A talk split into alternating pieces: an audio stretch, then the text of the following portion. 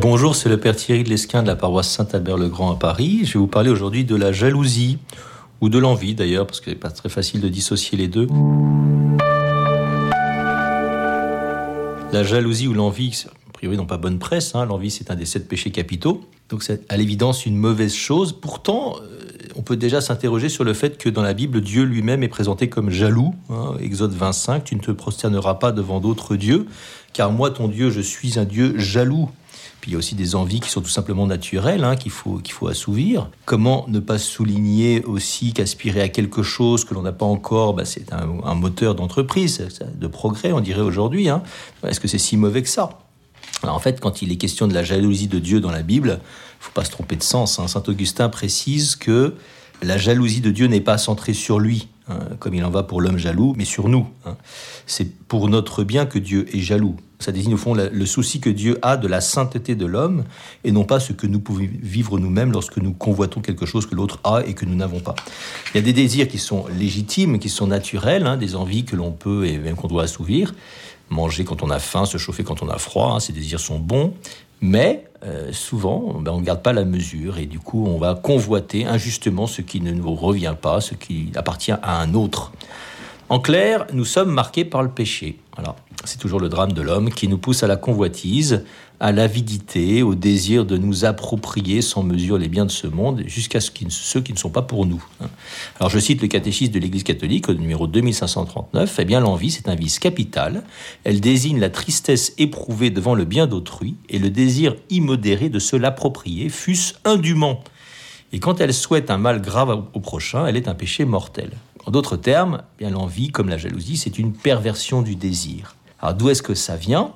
On voit que dès le début de la Bible, il y a la jalousie qui est à l'œuvre. Elle vient d'abord du premier auteur du péché, qui est le diable, qui a jalousé Dieu lui-même. Hein. Saint Augustin voyait dans l'envie le péché diabolique par excellence. Selon le, le chapitre 3 de la Genèse, c'est encore ce diable qui inspire la même envie à Adam et Ève en leur suggérant que Dieu est jaloux de son pouvoir divin, qu'il ne veut pas partager avec eux. Hein. Dieu sait que le jour où vous mangerez du fruit de l'arbre de la connaissance du bien et du mal, vos yeux s'ouvriront et vous serez comme des dieux hein, qui connaissent le bien et le mal. Sous-entendu, il ne veut pas que vous soyez comme ça. C'est donc par le péché que la possibilité de se comparer hein, et la convoitise sont entrées dans le monde.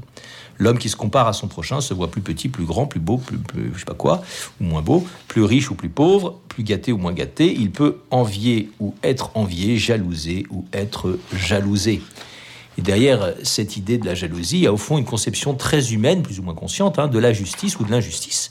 Comme on le voit dans la parabole de l'ouvrier de la 11e heure, en particulier au chapitre 20 de Saint Matthieu, il y a ceux qui ont travaillé toute la journée qui se plaignent de recevoir le même salaire du maître que ceux qui n'ont travaillé qu'une seule heure. Alors que ça leur paraît injuste, le maître leur répond dans la parabole de Jésus N'ai-je pas le droit de disposer de mes biens comme il me plaît ou faut-il que tu sois jaloux parce que je suis bon hein? En fait, jalouser l'autre, eh bien c'est penser que ce qu'il a devrait d'une certaine manière me revenir à moi à moi aussi, au moi à sa place, donc associer ou même identifier la justice et la convoitise. Cette tendance à se comparer hein, provient du péché qui nourrit la concupiscence, notre avidité des biens que nous n'avons pas encore.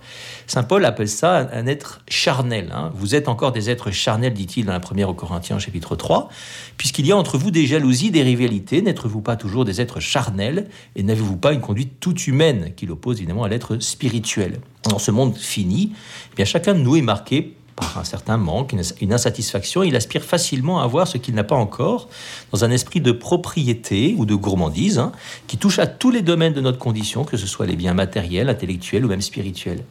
Eh bien, la racine de tout ça, nous dit saint Augustin, il y a l'orgueil. Hein. Il dit, je le cite, que l'orgueil est l'amour de sa propre élévation. Cet amour propre qui cherche à prendre pour soi, à ramener les biens à soi, c'est bien de fait par orgueil que le diable a jalousé Dieu, et c'est ce même orgueil qui nous conduit à jalouser à notre tour. Je cite encore saint Augustin, depuis le commencement, le diable enseigne la jalousie et l'envie, d'où il suit évidemment que tous les hommes envieux et jaloux sont ses disciples.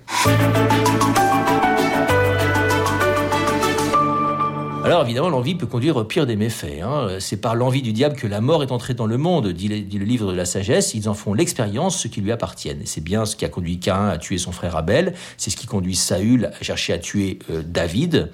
Enfin, c'est par cette jalousie que Jésus lui-même a été condamné. Hein. Je cite Marc 15. Pilate se rendait bien compte que c'était par jalousie que les grands prêtres avaient livré Jésus. Donc indiscutablement, la jalousie conduit les hommes à se déchirer les uns les autres. On le voit dès le plus jeune âge quand deux enfants se disputent un même jouet, mais ça ne s'arrête malheureusement pas ensuite. D'où viennent les guerres et les luttes parmi vous demande Saint Jacques dans sa lettre euh, au chapitre 4. N'est-ce pas de vos passions qui combattent dans vos membres? Vous convoitez et vous n'avez pas, vous êtes meurtrier, vous êtes jaloux et vous n'arrivez pas à obtenir.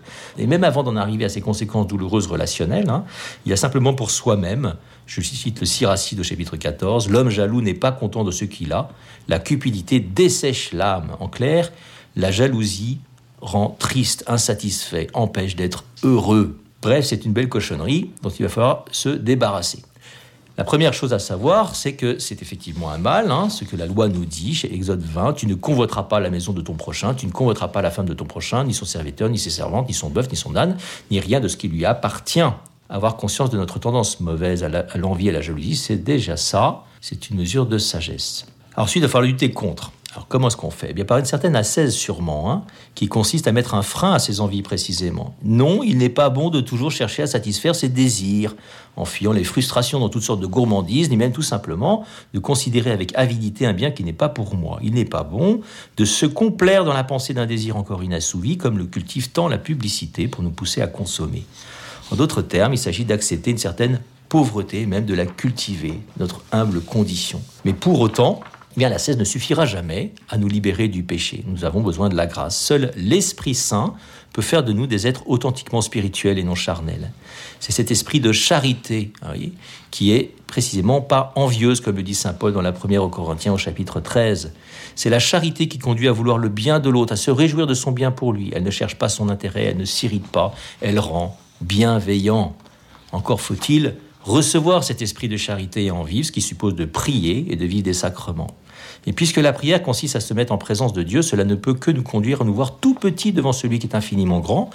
Dans ces cas-là, on peut plus comparer. Hein Viser moins que le ciel ne peut que conduire à envier et jalouser son prochain. Mais être tendu vers Dieu remet les enjeux de ce monde à leur juste place. Bref, si je suis envieux, si je suis jaloux, c'est toujours le signe que je ne prie pas assez ou pas bien.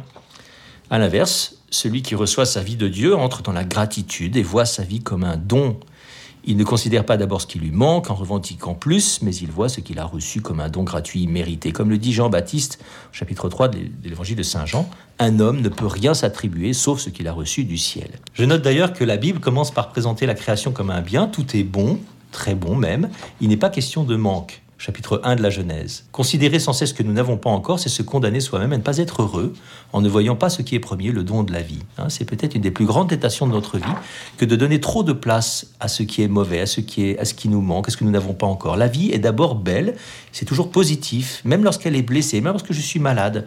La première bonté de la vie, c'est d'être. Et si je suis riche de Dieu, alors rien ne me manque vraiment. À la différence des biens matériels, les biens spirituels peuvent être possédés par plusieurs à la fois. C'est pourquoi le bien de l'un n'est pas l'obstacle de l'autre. À cause de cela, ni la jalousie ni la rivalité n'ont de place chez les hommes spirituels, dit saint Thomas d'Aquin. Alors malheureusement, nous sommes très réticents à nous détacher non seulement des jouissances de ce monde, mais aussi de celles de l'autre. Nous savons en effet très bien transposer nos appétits de la terre au ciel, et c'est pour cette raison que le Seigneur en viendra souvent à nous priver même de ses consolations spirituelles, pour nous apprendre l'humble pauvreté, qui est le seul vrai antidote contre l'envie et la jalousie.